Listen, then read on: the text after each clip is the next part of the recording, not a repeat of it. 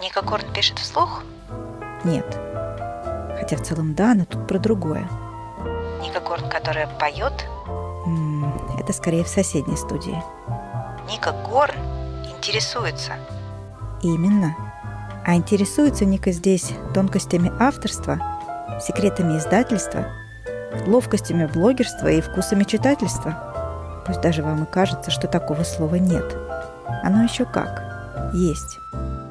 Мы сегодня приветствуем Екатерину Манойло. Я недавно слежу, на самом деле, за вашим творчеством, но уже успела погрузиться в него, поскольку слежу и за телеграм-каналом, и за вашими соцсетями, и вижу, какой вы прекрасный не только автор, да, но еще и вот такой человек, который несет какой-то такой вот женскую очень важную такую ворожбу, знаете, то есть вы вокруг себя создаете такое э, поле ворожбы, это очень, конечно, привлекает, э, не может не радовать. Я очень рада, что вы сегодня с нами.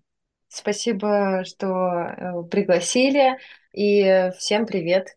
Екатерину Манелло мы знаем как литературного обозревателя и российскую писательницу. И вот совсем недавно вышел роман «Отец смотрит на Запад», расскажите, пожалуйста, как проходил ваш путь э, от э, Орска, где вы родились, да, через Лит-институт а, к вот этой крупной форме? Ну, совсем недавно у меня вышел все-таки роман уже «Ветер уносит мертвые листья». Да. Он приехал из типографии, да, а отец смотрит на Запад уже как раз э, год назад. Да, сравнительно назад, недавно, все-таки сравнительно недавно, год это такая. Может быть, для писателя, когда он уже с ним живет, с этим текстом, для него кажется, это растянуто во времени, для читателя, наверное, все равно это свежий материал. Да, конечно, конечно. Путь мой был э, тернист, у себя в городе, наверное, я там с самого уж детства начинать не буду.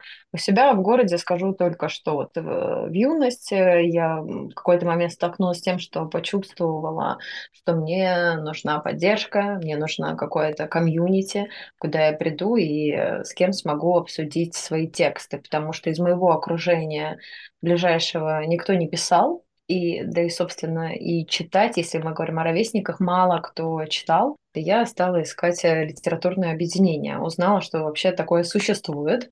И однажды в газете вычитала, что у нас в городе есть такое литературное объединение «Сонет». А вычитала, значит, э, где они собираются, как туда приехала, никого не застала.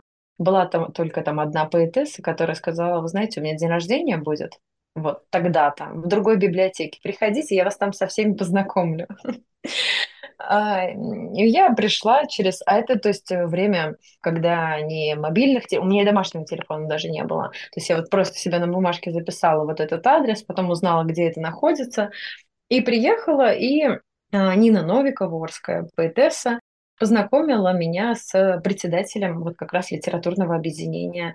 Я волновалась страшно, потому что это были такие метры, там не было молодых совсем на тот момент.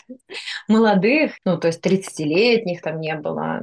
Ну, 40, наверное, э, были все-таки. Ну, а я, то есть, э, школьница еще. Ну, я все-таки туда пришла, показала свои стихи, как там уже э, не помню, какая там была самая первая критика, потому что а, они как бы ко мне присматривались, плюс я еще очень специфично выглядела, я тогда побрилась, пришла такой косынке анархия. Мне кажется, они подумают, что я просто сейчас побуду две минуты и уйду. Но я осталась. И потом, спустя время, к нам приехал в город э, семинар такой более маститый из областного центра из Оренбурга. Во главе э, был писатель Петр Краснов, э, член Союза писателей России. И вот он, значит, э, стал меня критиковать и сказал, что пишу я так ужасно, что лучше мне никогда не писать. Это была вот моя самая первая. У меня сохранился этот листок, я его храню. Потом можно будет продать, между прочим, мне кажется, удачно. Ну, видимо, я, да, с этой целью и держу, храню его у себя.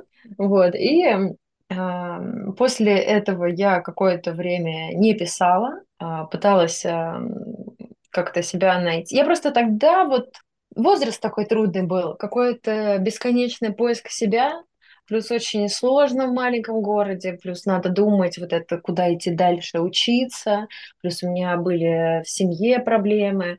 И я подумала, что, ну, наверное, я правда, ну, зря пишу. Я пыталась а, найти себя в какой-то другой сфере.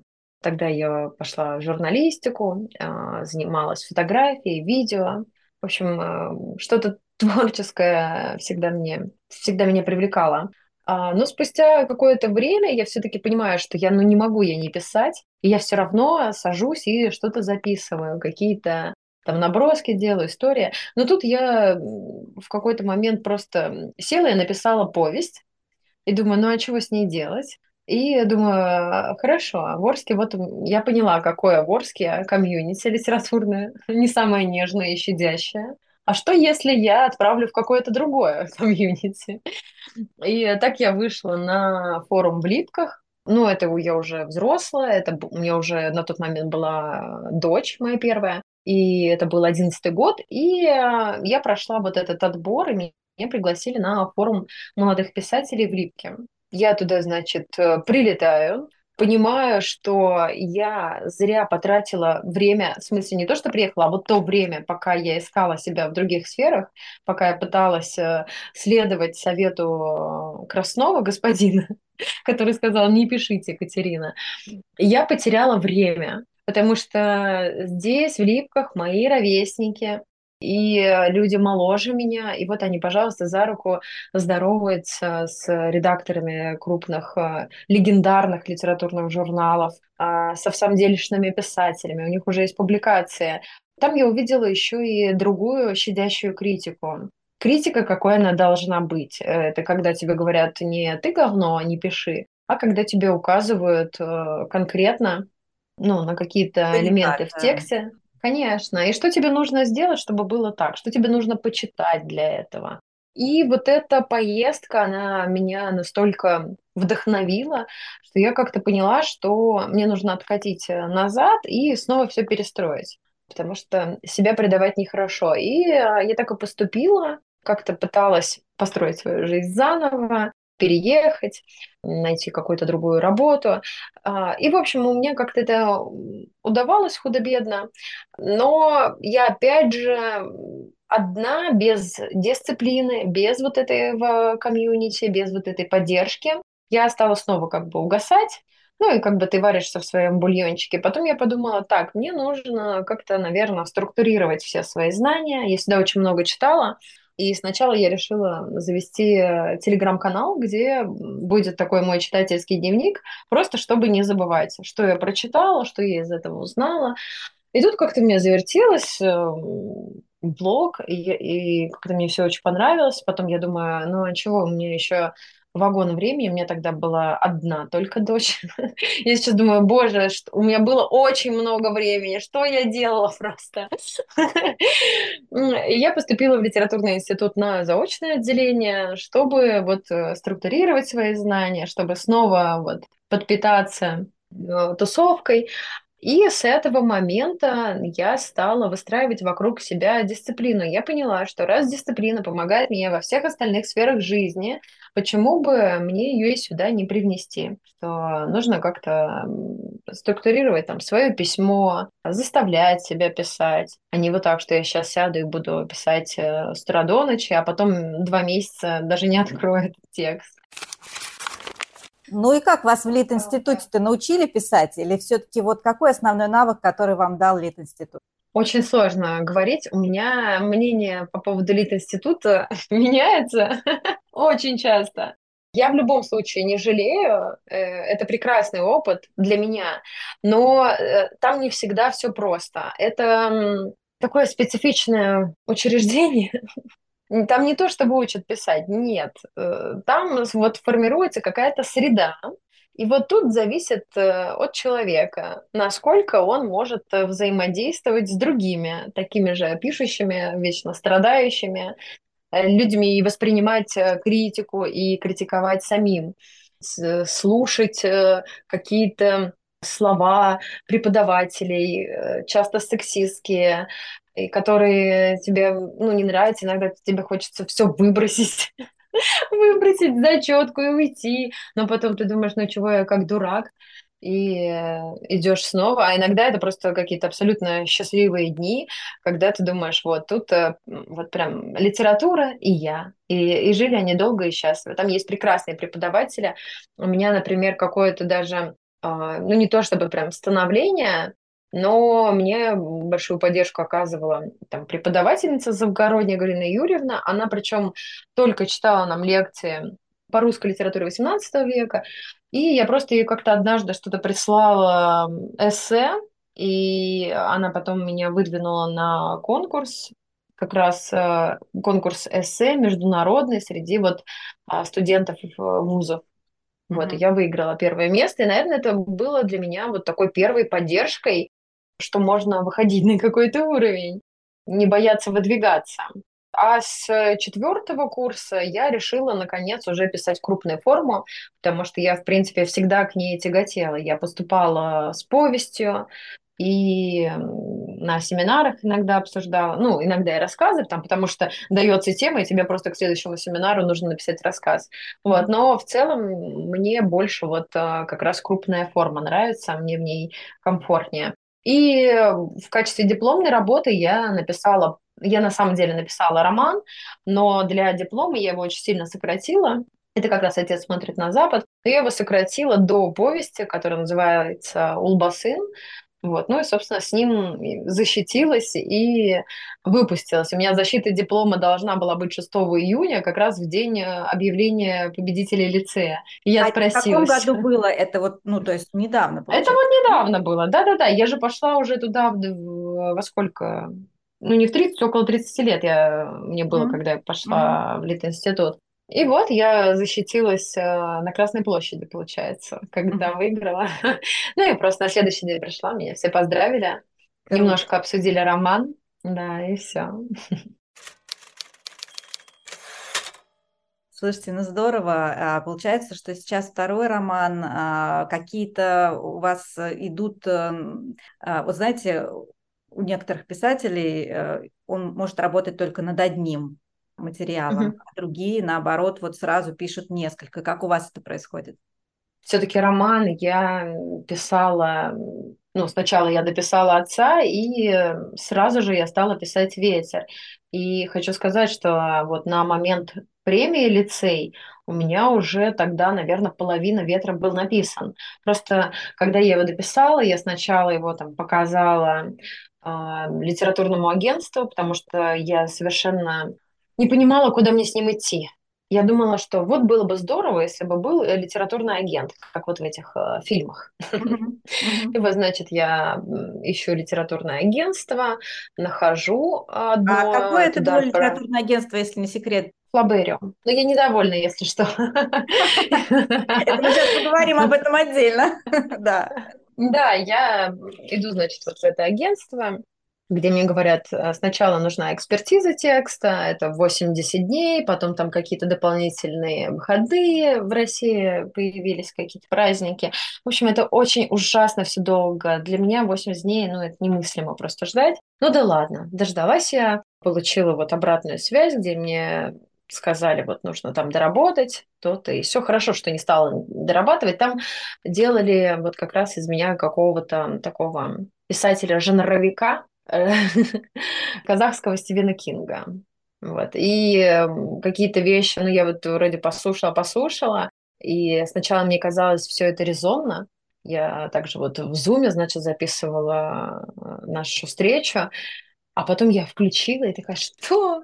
Нет, нет, ничего из этого я делать не буду. Э, ну и все, я подумала, ладно, пока не до там, этого. Сейчас там, будет... наверное, просили как-то э, ужесточить сеттинг, да, сделать побольше динамики, какой-нибудь драматизм туда крутить, да? Так, такие были комментарии? Типа того, да, можно так сказать, да, и там еще вот прям нужно вот эти главы отдельно, нужно их разбить и озаглавить, и вот эту мистику ее усилить, вот эту всю линию с Маратиком, а я просто вот что-что, но вот мистику усиливать это точно нет, потому что там это скорее как специя какая-то, ну, ну прям совершенно не была готова ее как-то усиливать, mm-hmm. делать на ней э, акцент. Вот, и пока я вот там подавала на лицей, пока, опять же, там лонг-лист, шорт-лист, в это же все время я пишу свой второй роман. Вот, у него еще там было рабочее название, ну, вот сейчас уже мы знаем, что это «Ветер уносит мертвые листья». Но когда я его уже дописывала, я понимала, о чем будет моя третья книга. И, собственно, как только я дописала второй роман, я стала писать третий. Сейчас я пишу, ну, очень медленно пишу, очень медленно, потому что, ну, опять же, потому что мало времени, а много забот. Я могу, мне кажется, работать в параллель, а, просто потому что мне ок многозадачность, но мне просто не хватает времени. А как вы пишете, как архитектор или как садовник? Вы всегда знаете, чем закончится произведение? А, я сначала, как я уже сказала, что я поняла, что мне нужна какая-то дисциплина. Я создаю себе такой скелет, набрасываю туда мясо, а, супер черновик. Это некоторые говорят, что это как поэпизодник. А, мне кажется, все-таки это такой черновой черновой конспект скорее. И по нему я пишу, и, э, но тут происходит э, интересное, действительно, в какой-то момент ты от него отходишь, потому что, ну, не знаю, вот такая магия. У тебя герой ожил и захотел поступить так, а не иначе. Либо ты еще там что-то изменил в сюжете и понимаешь, что нужно добавить там еще какую-то линию или наоборот отказаться от этого. В общем, двигаться вот прям строго по тому, как задумалась, точно нет, не получается. Как вы думаете, где граница между еще автором и уже писателем? Не знаю. Вы разделяете знаю. эти понятия? Нет, я даже не знаю, о чем вы. Расскажите мне. Ну, для меня, например, автор, рассказчик – это там пишущий э, современник, да, то есть человек, который еще с нами, и вот он, э, ну, он для меня автор. К писателям я отношу людей, которые, которых с нами уже нет, которых э, ну, признанные, скажем так, литературные гении и не гении, в общем, вот так. для меня так, но mm-hmm. это абсолютно не, ну, не, не маст для того, чтобы разделять именно так. Но вот как-то я а, все-таки автор у меня еще такой не сформировавшийся писатель. Нет, у меня такого нет. Для меня это одно. Для меня нет такого, что писатели это только те, кто уже давно умер и висит в кабинетах литературы. Нет, у меня автор уже писатель, наверное. После Лит-института были ли у вас какие-то писательские практики, э, резиденции, э, где вы могли развивать ваш вот этот талант? Или вот ваш стиль, он изначально был таким поэтичным, да, то есть если ну, не просто происходит какое-то действие, а в это, вокруг этого действия всегда есть описание картинки, то есть она не просто вышла из э, воды, э, там, она вышла из воды на глинистый берег, да, или там она разоблачилась, и там что-то у нее на фоне какие-то листья происходят. Вот это был навык приобретенный или это ваше внутреннее? Я думаю, что это мое внутреннее.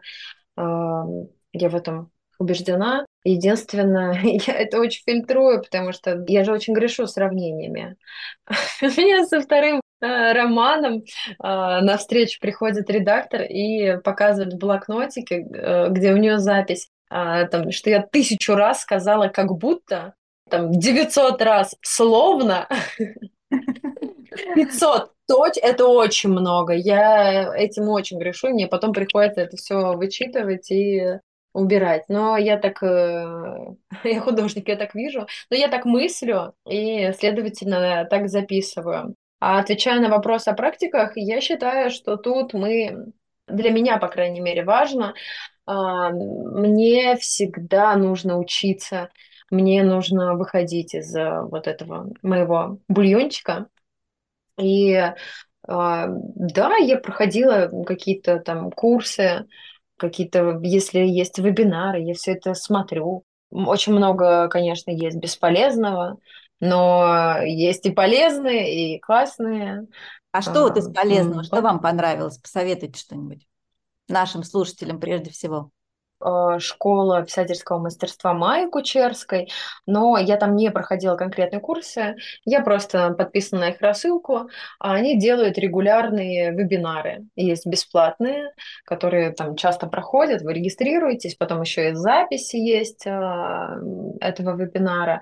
Мне кажется, это очень круто, то, что они делают, и что есть возможность сделать бесплатно. Более того, там же есть а, всегда льготные места. То есть ты можешь а, подать э, заявку, написать творческое задание и попасть на курсы. Угу. Я проходила курс Оксаны Босякиной по э, автофикшену, по-моему. Или что-то... А, нет, это была свободная мастерская, где каждый заявлял ну, свою задачу, он ставил свою задачу, и просто над этой задачей работал. Mm-hmm. Вот. Там мне понравилось, что у Оксаны такой немного другой ракурс, и, ну, понятно, ориентированный на женщин. Я узнала для себя много женских имен, которые, кажется, что вот кроме как этого курса я, наверное, бы нигде и не узнала. Вот. Это был любопытный опыт. И опять же, я снова говорю про комьюнити, потому что это важно. Ты видишь, как пишут другие писательницы молодые. У нас была там э, Валентина Горшкова, которая делает э, подкаст, и вот у которой э, с Лидой, компаньонка ее, как это, библиотека своя. Вот это очень классные девчонки. Я безгранично, бесконечно восхищена. Судя по тому, что вы рассказываете, как вы уверенно вот шли и ставили перед собой какие-то цели и понимали, что вам нужно, вы не страдали никогда синдромом самозванца? А в писательстве нет. Во всех других сферах бывает, но не в писательстве. Ты можешь с этим работать. Ты понимаешь, что вот я написала фигню, ну так перепиши ее. Если тебе не хватает знаний, а, мы живем очень много лет, и очень много людей люди пишут и уже точно такую же проблему точно разобрали. Ты просто идешь и ищешь этот ответ. Он либо есть в сети, либо он есть на коучинге, либо есть в писательской школе, либо просто напиши письмо а, какого-нибудь... ну, тут уже насколько ты находишься там вот. Я просто всегда искала, как я уже говорю, это комьюнити, я всегда а, и в литературном институте я ходила на другие семинары, как я говорю, я писала преподавательнице сама и выходила, да, на вот эту связь. Э, мне это важно. Мне кажется, что если у тебя синдром самозванца, чувствуешь ты себя не так, ну, нужно найти корень, в чем эта проблема, почему ты себя так чувствуешь, и как-то на нее постараться посмотреть не как на что-то там такое где-то там в голове и разберется только психолог, а именно не знаю, как рабочую задачку. Как учат нас все вот эти пресловутые нонфикшн книжки. Не зря же мы их все читаем. Просто запиши эту проблему и как-то к ней подступись. Просто начни. Я думаю, что вот если говорить о таком синдроме самозванца, такое бывает, да, но ты с этим работаешь, с этим можно жить. Вот в других сферах у меня бывает, да, в работе мне все время выйти то есть о, писательстве я могу говорить, но говорить о работе там на какой-то аудитории нет. У меня сразу начинаются нервные э, тики.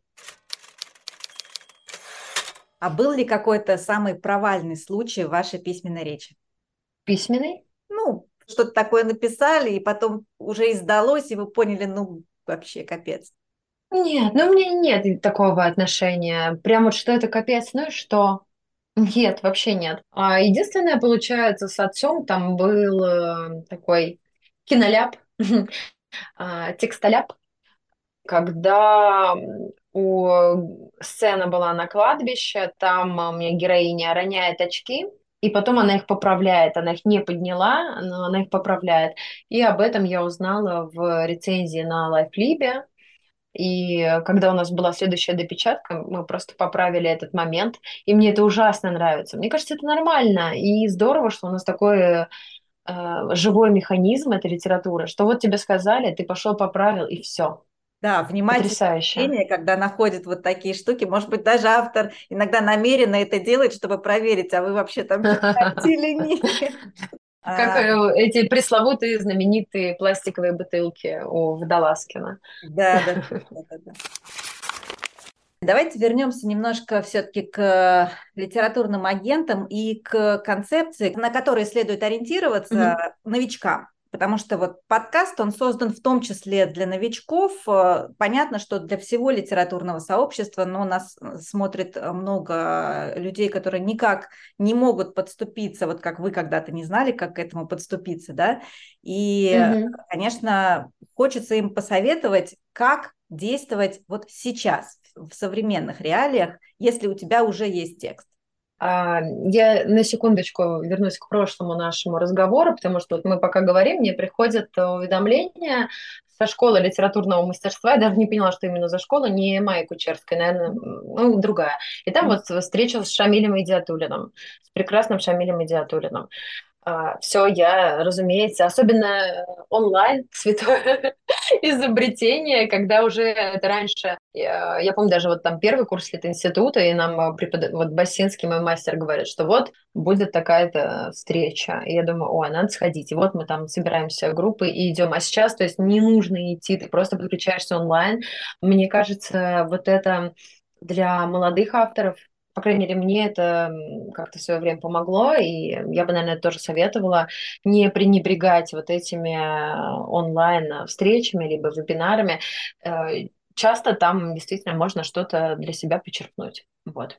А теперь говорим о литературных агентах. И не только, Если, возможно, это какие-то другие могут быть пути, да? Э, куда мы идем с текстом, с готовым?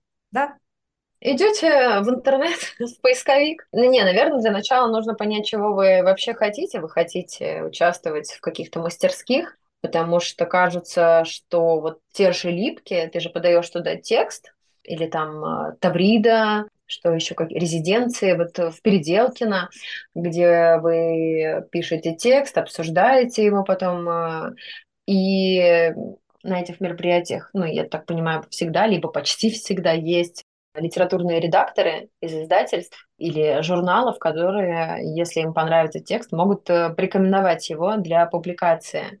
Так что вот этими мастерскими резиденциями, форумами точно не стоит пренебрегать, но быть готовым к вот этому, возможно, ярому обсуждению. Потому что это не то же самое, что ты отправляешь в издательство, ну и тебе там либо пришел ответ, либо не пришел. Тут, э, тут нужно немножко прятать брюшко, если ты боишься критики. Дальше, мне кажется, сейчас э, я очень люблю, во-первых, свое издательство Альпина Проза, и я знаю, что они действительно читают весь самотек, у них э, на сайте есть форма обратной связи, куда вы можете загрузить свою рукопись. Там, по-моему, нужно синопсис и там сколько-то страниц своего текста отправить. И быть уверенным, что его точно прочтут. Мы все это сделали, мы поездили, мы показали, нас там покритиковали, мы отправили uh-huh. во все редакции, нам везде отказали. Дальше что мы будем делать? Дальше мы понимаем, э, дело в нас или в тексте, я знаю такой пример, вот как раз Рома Декабрев, он э, свой текст, э, по-моему, какой это был, не «Гнездо синицы», какой-то другой текст, он э, обсуждал как раз, вот он поехал с этим текстом на Тавриду, кажется, его очень сильно раскритиковала Анна Матвеева, потрясающая, талантливая, умная, прекрасная писательница. И прям прошлась как по мне, Краснов, да. Но я была совсем юная и с этим не справилась. А Рома Декабря все-таки справился. А, и как мы потом с ним разговаривали, он а, со многими вещами согласен оказался. И что сделал он? Он написал новый текст. Он согласился и просто написал новый текст, который вот вышел как раз в издательстве «Альпина проза». Хорошо. А дальше у нас начинается работа с редакторами. Вот расскажите ваш опыт э, этой работы, этого взаимодействия, опять же, какие можете дать советы на входе, чего нужно постараться избежать. Мне хочется сказать, что это очень индивидуально, но, наверное, редакторы со мной не согласятся. Первый опыт э, редактуры отца шла очень тяжело, потому что, как мне кажется, у меня было тотальное несовпадение с моим редактором. Мне ничего не нравилось, никакие правки, никакие вопросы. Мне просто казалось, что я теряю время, отвечая на вот эти э, вопросы уточнения в тексте, потому что это очень энергозатратно. Много было правок? Они прям вот был весь текст испещрен, да? Ну, мне кажется, что да, я не могу сказать. Вот тут, мне кажется, нужен а, третий человек, который бы сказал, как это правда. Я не объективно, не могу говорить. И потом, я не знаю, это много или мало, как это обычно. Я других текстов а, не видела, вот как обычно происходит у редакторов. Мне не понравилось первый раз. Но, возможно, это было связано с тем, что ну как-то мы не привыкли друг к другу. Поэтому а, со вторым редактором, у меня вторая редактор это Мария Головей, и у нас с ней была такая встреча знакомства на нонфике, где нас свели, э, сказали, вот это будущий редактор, и Мария такая очень нежная девушка. В одном тексте произошло? Нет, нет, это второй, а, второй, да-да-да, второй. А, вот она сразу спросила, как комфортно мне работать, что нам нужно. И я говорю, ну, мне было бы комфортно, если бы мы сначала как встретились либо очно, либо в зуме, но чтобы мы в общем поговорили об этом тексте, а, чтобы мы как-то вот э, сонастроились, что, что да как, и какие-то общие вот а, вещи проговорили именно голосом, а потом уже можно там в Google Доке или где угодно просто принимать исправления, либо переписывать и так далее. И это было правильным решением, мне кажется, я уверена в этом тому, что вот как раз мы впервые при первой встрече мы поговорили, и я увидела, что нет задачи у редактора убить мой текст. Такой задачи ни у кого нет. Вот. И потом уже, да, вот, вот мы как-то сонастроились, и дальше очень э, легко шла работа. И более того, что было еще приятно, потом, когда подключается корректор, я тут уже даже почти не встревала, все эти вопросы решал редактор. Ну, какие-то ключевые она мне там говорила, хочешь ли ты поспорить, если вот тут вот так. Mm-hmm. И я говорила, слушай, ну, нет смысла тут спорить. Или, а вот тут давай, давай все-таки зарубимся, нам mm-hmm. это важно. Вот, тут мы как-то уже прям были как одно целое и э, проработали классно. Я думаю, что тут важно, нужно договориться, нужно понять, что, во-первых, нет цели переписать ваш текст, а, нет цели унизить вас. Просто у меня с первым мне именно так и казалось. И как-то, наверное, вот э, сонастроиться с редактором, что это будет за человек, а, понять вообще даже просто стиль общения, потому что это сложно. Вы впервые вот отдали свой текст, и дальше вы не знаю, кто там вообще по ту сторону вот этого дока, он просто вам а, что-то предлагает и исправляет. Это какая-то пассивная агрессия, если перед этим не познакомиться. Нужно сначала познакомиться. Все-таки, да, мне кажется, в этом секрет. Как происходила ваша редактура? Есть э, такое устойчивое мнение, что редактор ничего не должен переписывать. Он должен только указывать на то, где не так, и не предлагать никакие вариации. Это так у вас было?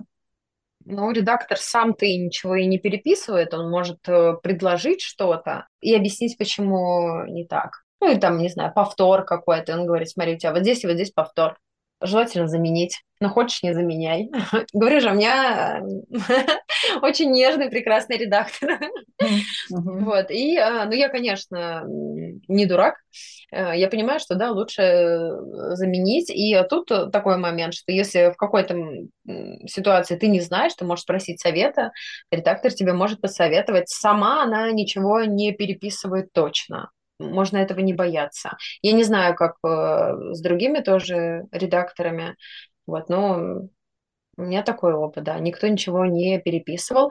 Но э, надо еще сказать, что, например, в случае с ветром я, э, ветер, в мой второй роман, когда я его дописала, я сама м, обычно там проходишься несколько раз по тексту, еще там вычитывая что-то, но я так от него устала, потому что он, это очень тяжелый текст, очень насыщенный, очень травматичный, и мне стали сниться кошмары, и в какой-то момент я прям написала уже издателю и говорю, что-то я не могу больше с ним сама, давайте посмотрит кто-то еще, еще человек. И вот как раз уже мы с редактором проходились по нему и понимали, что вот здесь мне, наверное, было так больно, что я устала об этом писать и прекратила, да, а человек, который не писал этот текст, а читает, у него не хватает пазла, и эм, редактор говорит, нужно написать, дописать вот здесь там мотивацию там вот этого человека, а, вот, и это было очень полезно для текста, было очень полезно для меня, и эм, вот я тут как бы горжусь э, тем, что я признала эту слабость, что мне нужен этот редактор, что хватит мучиться, вот, давайте поработаем вместе. А когда вы что-то пишете, вот на самом начальном этапе, у вас есть люди, которым вы это показываете, или только для себя? У меня есть, у меня есть бета-ридеры, да. Они полезны вам? Супер полезны. А, кстати, вы как угу. в Альпин попали? Они вас сами пригласили? С Альпиной вообще супер замечательная история. Как я уже говорила раньше, да, что в какой-то момент я завела себе вот этот э, читательский дневник, канал в Телеграме «120 дней соломы», подписывайтесь. Теперь это писательский дневник, а не читательский. Но когда-то я его именно так и задумывала, и у меня были отзывы на книги. Часто это были обзоры книг по писательскому мастерству, как раз которые выходили в Альпине Nonfiction. Uh-huh. А, так у меня появилось э, ну, такое некое там какое-то знакомство а, с Павлом Подкосовым, издателя Альпины. И он э, был подписан на мой канал, и я как-то опубликовала, что я еду в Орск писать роман. Вот, а он не знал, что я пишу сама, ну, он знал меня только как блогера, хотя я особо там не считалась блогером, все-таки как обозреватель. Но, кстати, тогда было, э, когда объявили премию Лид-блог от большой книги, э, в первом сезоне я вошла в э, финал. Мой тогда блог. Много было номинантов? Вот Ой, в первый раз, который, я, честно говоря, не помню. Прям боюсь соврать даже. Не знаю. Э, ну, в общем, я к тому, что Павел меня знал как э, обозревателя и как блогера, не как писателя. И как он потом сказал, что когда узнал, что я написала, и он мне сказал, присылай, а сам подумал, черт, если это плохой текст, что мы будем делать? Как мы продолжим общение? А я тоже не особо там прям хотела как-то отправлять, потому что я не знала, что это возможно. Во-первых, мне был какое убеждение, что Альпина проза, они тогда, из, ну вот был Ислам Ханипаев, и был, было переиздание Мамлеева, Эдуарда Лимонова mm-hmm. и Алексея Иванова. Ну, то mm-hmm. есть, где э, Иванов и где я. И я как-то даже особо не надеялась. Но я отправила текст. А, причем я говорю, а какой отправлять, первый или второй? Я такой, присылаю оба. Я говорю, ну, второй я еще пишу, э, вот тебе первый. Я отправила с подписью «вот», потому что я не придумала, как это сделать, как лучше подписать какое-то сопроводительное письмо. А, и э, мне перезвонили, там буквально через два дня, они очень быстро прочитали, как раз был редсовет, и сказали, что они готовы со мной работать. Так что это такая у меня история. Закончим, наверное, наш э, вот этот вот писательский блок и перейдем к вопросам о, о читательстве, потому что нам тоже mm-hmm. это важно, о читательстве и о литературе. И начнем мы с того, а, какой же вы читатель? Хаотичный, наверное. С чтения, наверное, у меня все и началось. Наверное, я тут не оригинальная, как у всех писателей. А, Нет, но... Ислам Ханипаев начал не с чтения. Он просто... Ну, кстати, да. Кстати, да, это правда. Это он сейчас э, пытается наверстать упущенное и читает активно. У меня началось все с чтения. Как только я научилась читать, я перебралась, значит, э, в гостиную, и э, стала брать книги из нашей домашней библиотеки. Выбор был очень странный. Я, как, мне очень неудобно, но ничего не могу с собой поделать. Маме просто, не, моей маме не нравится, когда я рассказываю о библиотеке, потому что она говорит, ну что ты рассказываешь про такие книги? Но из песен слов не выбросишь, и, и прости, мама, э, не могу врать, не умею. В общем, у нас были очень разные книги. А, была полка, где был Флабер, Стендаль, а, Мапасан, Толстой, русская классика, была полка с энциклопедиями «Наш дом», энциклопедия для девочек и женщин. Вообще обожала в детстве ее. э, была книга «Русская феня». Вот этот, на этом моменте маме не нравится обычно. Были какие-то тюремные романы, какие-то детективчики, именно детективчики, там, ну, даже не, не Донцова, а такое, что вот связанное тюрьмой, с вот этим всем а, Криминалом, да, вай, вайбом 90-х, да. да. А, было немного женских романов, но там у меня это их привозила в дом бабушка, как я понимаю. Были ужастики, был э, Стивен Кинг, в общем, это всегда было очень, очень э, разношерстное чтиво. И меня как-то вот из стороны в сторону бросало, я все это читала. Мне кажется, что это сформировало вот, вот эту открытость э, к новому тексту. То есть у меня нет э, какой-то в этом смысле зашоренности, что ли, предвзятости. Я как-то открыта к любым новым форматам, mm-hmm. новым текстам, жанрам. Мне кажется, что любая литература имеет право на существование, mm-hmm. просто нужно найти своего читателя. И э, я часто тоже говорю, что у меня было как-то в свое время открытие контркультура. Она меня то пугала, то прельщала, и где-то влияла на мое творчество, наверное, вот как раз какой-то грубый реализм в моих текстах, какая-то вот физиология, наверное, это вот из э, американской, в основном, контркультуры, которую я читала в подростковом возрасте. Где-то это все-таки вот э, отпечатано. Наверное. Может, не в этом дело, не знаю. Угу. Вот, но а я открыта к любой литературе. А сейчас ваши книжные полки, ваши электронные книжные полки, а, если бы вот э, взять и, и все пересобрать заново и оставить только любимое, что бы там осталось? Ой, какой сложный вопрос-то. Там бы осталась а, Анна Каренина Льва Николаевича, осталась э, бы «Толстая тетрадь», моя любимая книга «Год и крестов», наверное, Ани Арно события. Но это я могу передумать запросто, завтра уже передумаю.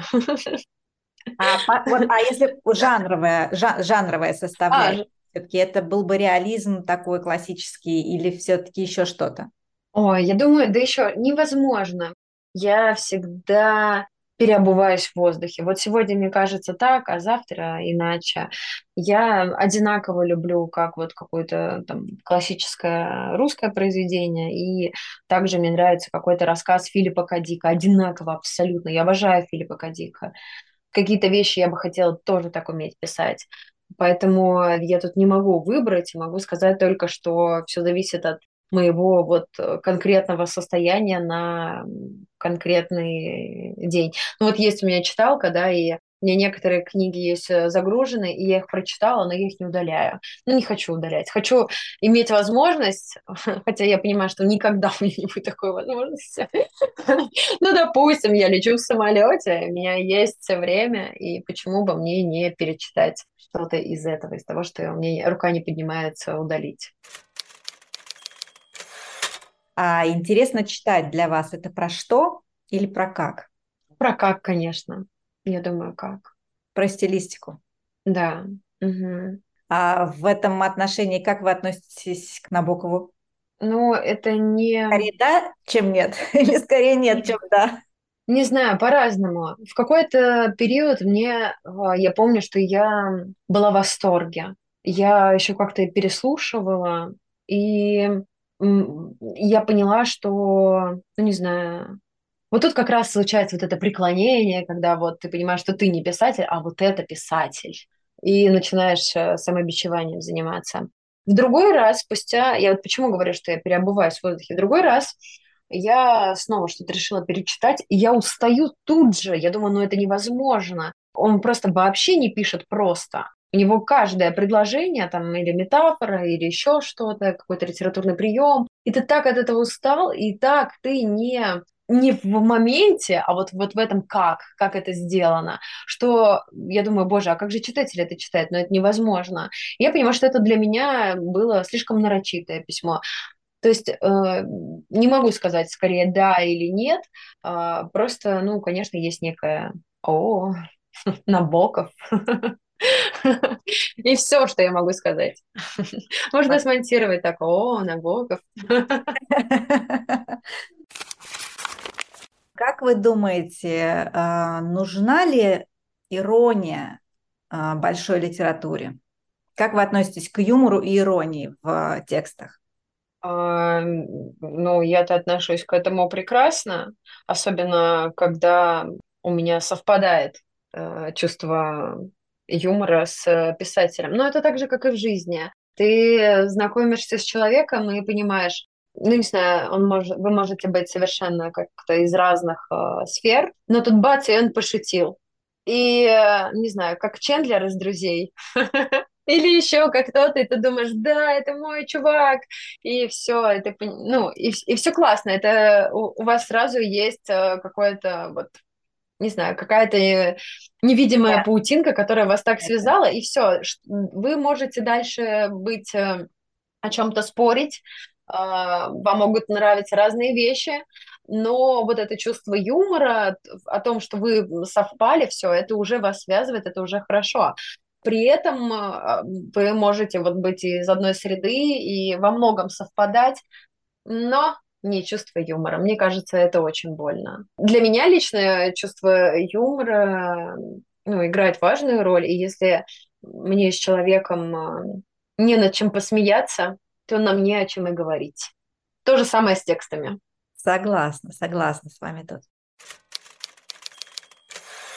Как вы работаете над обложками? Как вы относитесь к обложкам? А, вообще это важно для современной книги или это какой-то второстепенный момент? И какие обложки вам лично нравятся? Ну, э, мы сейчас э, вы разговариваете со мной, э, я писательница, я не издатель, я не там, арт-директор, не дизайнер и не маркетолог, потому что я понимаю, что там у тех же маркетологов, у них наверняка куча разных исследований интересных, и которые говорят нам, как продается книга с какой лучшей обложкой. А, мне скорее было важно в своих э, книгах, чтобы она меня не бесила, чтобы она мне нравилась, это должна была быть какая-то эстетская история, которая бы говорила о, обо мне, как об авторе, и вот об этой книге. То есть, ну, я связываю себя с обложкой. Например, меня спрашивают там про экранизации, да, и я говорю, боже, да я вот, ну, продам права, и все, я туда встревать. Сейчас покажем вот так обложку, да, этой книги. Да. То есть она, она монохромная, а на ней а, половина женского лика и, собственно, белый текст. Это фотография моей дочери. Вот как раз старшая она меня фотографировала, она занимается фотографией. Это ваша дочь вас фотографировала? Да, вот, она меня сфотографировала, и дальше мы работали уже вот э, с дизайнером, я показываю ему эту фотографию, говорю, это похоже, как будто это фильм Аббаса Киаростами, иранский режиссер, и говорю, мне очень нравится. И он пишет, да, класс, и берет ее в работу. До этого у меня была там целая презентация с референсами, потому что мне обложка, да, вот супер важно, как я говорю, что кино я готова пройти вот эту сепарацию и отдать, а обложка это еще, все еще книга. Мне супер важно, что будет на обложке. Mm-hmm. Вот, я делаю ему там всю презентацию, но в итоге он э, просто берет вот этот кадр, который я ему присылаю отдельно, э, и с ним работает. И то же самое вот э, с обложкой ветра. Ее тоже сделала моя дочь. Она сфотографировала своих одноклассниц в школе. И мы пошли по той же схеме. Я снова сделала презентацию, снова показала Юре вот этот кадр. Мы сейчас видим на обложке э, «Ветер носит мертвые листья» э, два лица, а, крупных э, плана, подростковых таких лица, но, но накрашенных еще с такой вот слезинкой красненькой. Да, и я причем отправляла там немножко другой кадр, где девушки, они смотрят прям друг в друга, и у них вот прям реснички переплетены. Но mm-hmm. вот тут, кстати, про обложку интересно, что Юра, это вот арт-директор Альпина, он говорит, они смотрят друг на друга, а когда они смотрят на тебя, на читателя, это больше цепляет. Да. И вот тут я согласилась, да, действительно, хоть мне нравился тот кадр, потому что он такой более безумный, вот эти вот ресницы, но тут я понимаю, что даже если бы я видела ее вот э, на вот этом книжном развале, да, то вот это она цепляет, она, они смотрят на тебя и привлекают внимание. глаз в глаз, наверное, остался бы незамеченным на их фоне. Обложки других авторов, вот скорее они должны для вас быть такими же, ну, скажем так, интеллигентными, не кричащими, такими же вот э, с такой безвременностью, наверное, вот такой вот. Угу. В них сложно прочитать, да, где это происходит, когда это происходит. Какие вот обложки других авторов вас, вас привлекают? Так, это надо подумать. На самом деле, я, во-первых, есть а, канал а, в Телеграме, это Ви Лебедева, я, к сожалению, почему-то я не знаю, как зовут девушку, очевидно, Лебедева, может, она Виктория, я не знаю. Но это канал э, иллюстраторки, которая э, постит вот эти разные обложки, причем как э, там, российских, так и зарубежных. И часто вот как раз э, зарубежная и переводная адаптация. Вот, э, очень интересно за этим наблюдать. А, вот, Вилебедева канал. Угу. Плюс, когда я сама бываю в зарубежных поездках, я всегда, абсолютно всегда иду в книжный, и я всегда фотографирую книги. Вот, и смотрю вот как раз, что они э, чаще всего вот помещают на вот эту лицевую сторону. Но у меня скорее, я просто как визуал, мне это просто интересно. А, ну, я понимаю, что там тоже есть свои тренды, а, и, наверное, и по жанрам, и по издательствам, как свои какие-то требования, правила.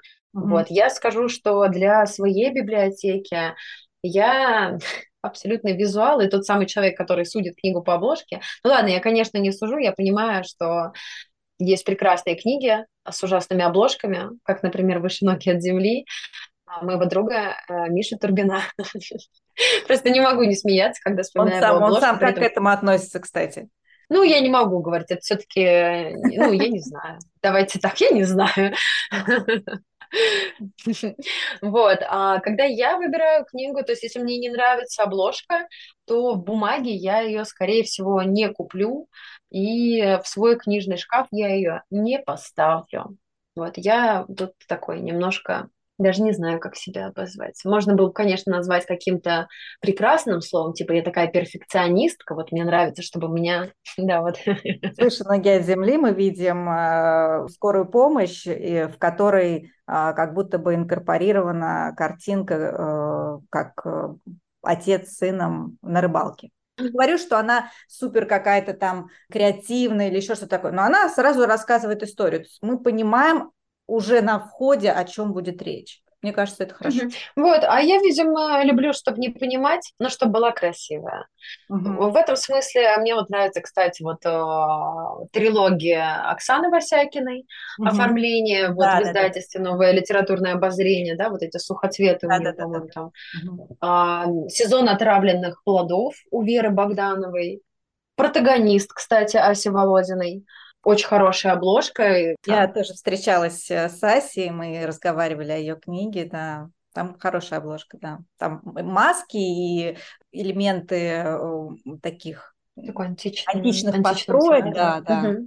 А еще мне нравится, ну я не помню этого автора, это вообще какая-то польская поэтесса, и там было, на обложке было ее лицо, mm. просто крупно ее лицо, и оно было такое драматичное. Оксана Васякина, да. Да, вот отлично. Угу.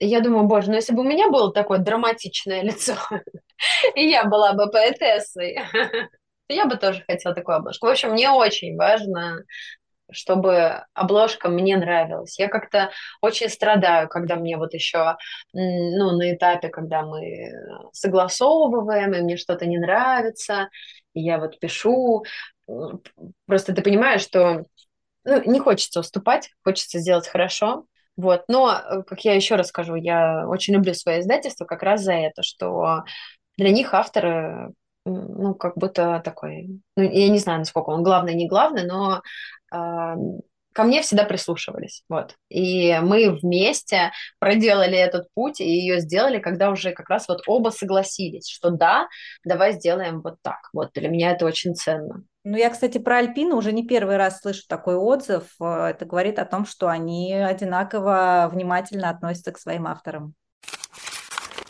Практически все мы с вами обсудили, Катерина. У нас есть такой блиц э, по авторам. Я называю трех авторов женских, трех, трех мужских. Вы выбираете, это не обязательно может быть выбор э, осознанный вот с каким-то развернутым объяснением, просто выбор.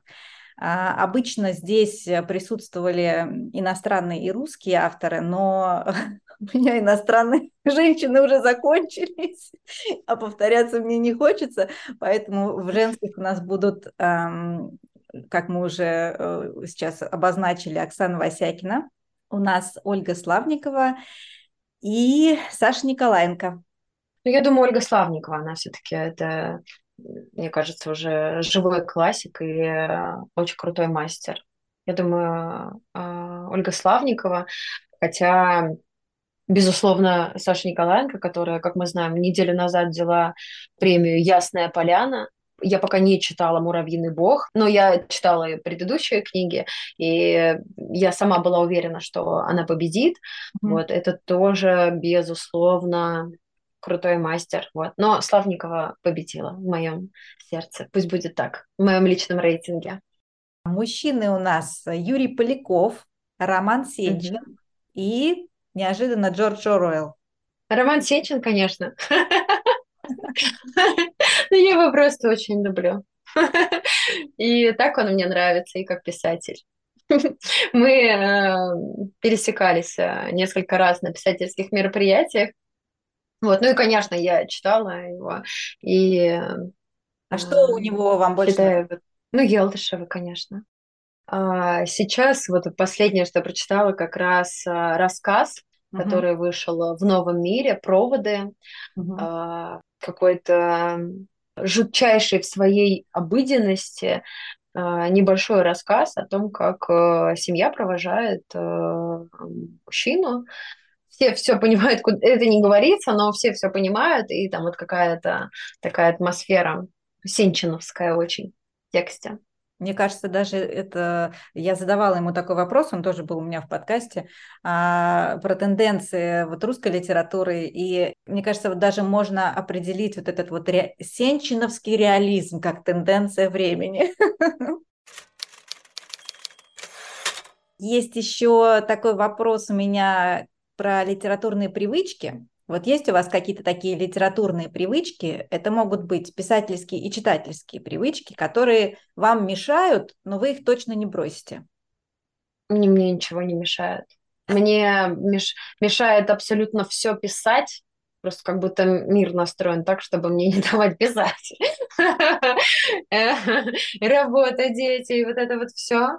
А сам... нет, у меня мне правда нечего тут сказать. Я могу сказать, что э, в самом письме э, есть э, нюанс, что я склонна вот какой-то такой физиологии, я ее часто описываю, но потом на этапе даже не редактуры, просто ты перечитываешь и думаешь, боже, зачем это здесь, это не нужно, и просто убираешь. Либо какой-то жестокости. Я очень жестока к своим персонажам, и тоже на, потом на этапе Угу. А редактуры уже думаю, так, ну слишком, хватит. Заключительный вопрос. Три желания к Илону Маску. На этом этапе все смеются. Так, а уже был у него бой а, с этим Марком Цукербергом? Да, был уже бой или нет? Не Я знаю. посоветовала ему, чтобы этого боя не было. Ну, как-то это раз. Очень дурацкое, но куда деваться. Боже, это очень сложно. Но вы представьте, что Илон у нас не Илон, а просто волшебник. А, а вот не представляется он, что он просто волшебник. Возможно, потому что а, вот как раз раньше, когда не было соцсетей, вот эти гении, они были вот как раз этими волшебниками. А теперь, когда они пишут какую-то там дичь в Твиттере, когда ты видишь их э, фотки без прикрас, ты понимаешь, что это просто обычный человек, как и все мы, э, но только умнее и богаче. И вот этого Нету вот этого флера волшебника. Вот. Ну что, что... Ничего он не может, в общем, для нас сделать, потому что он такой же обычный человек. Мне кажется, что это лучший ответ из всех, потому что все действительно, ну, у всех есть желание, да, как-то, чтобы нам кто-то помог и, и, и внедрился с волшебством в нашу жизнь, а на самом деле мы сами люди и сами все можем. Да, отлично. Я на этом с вами прощаюсь. Э, спасибо вам большое за ваши ответы, за вашу искренность. Спасибо. Желаю вам всяческих творческих успехов.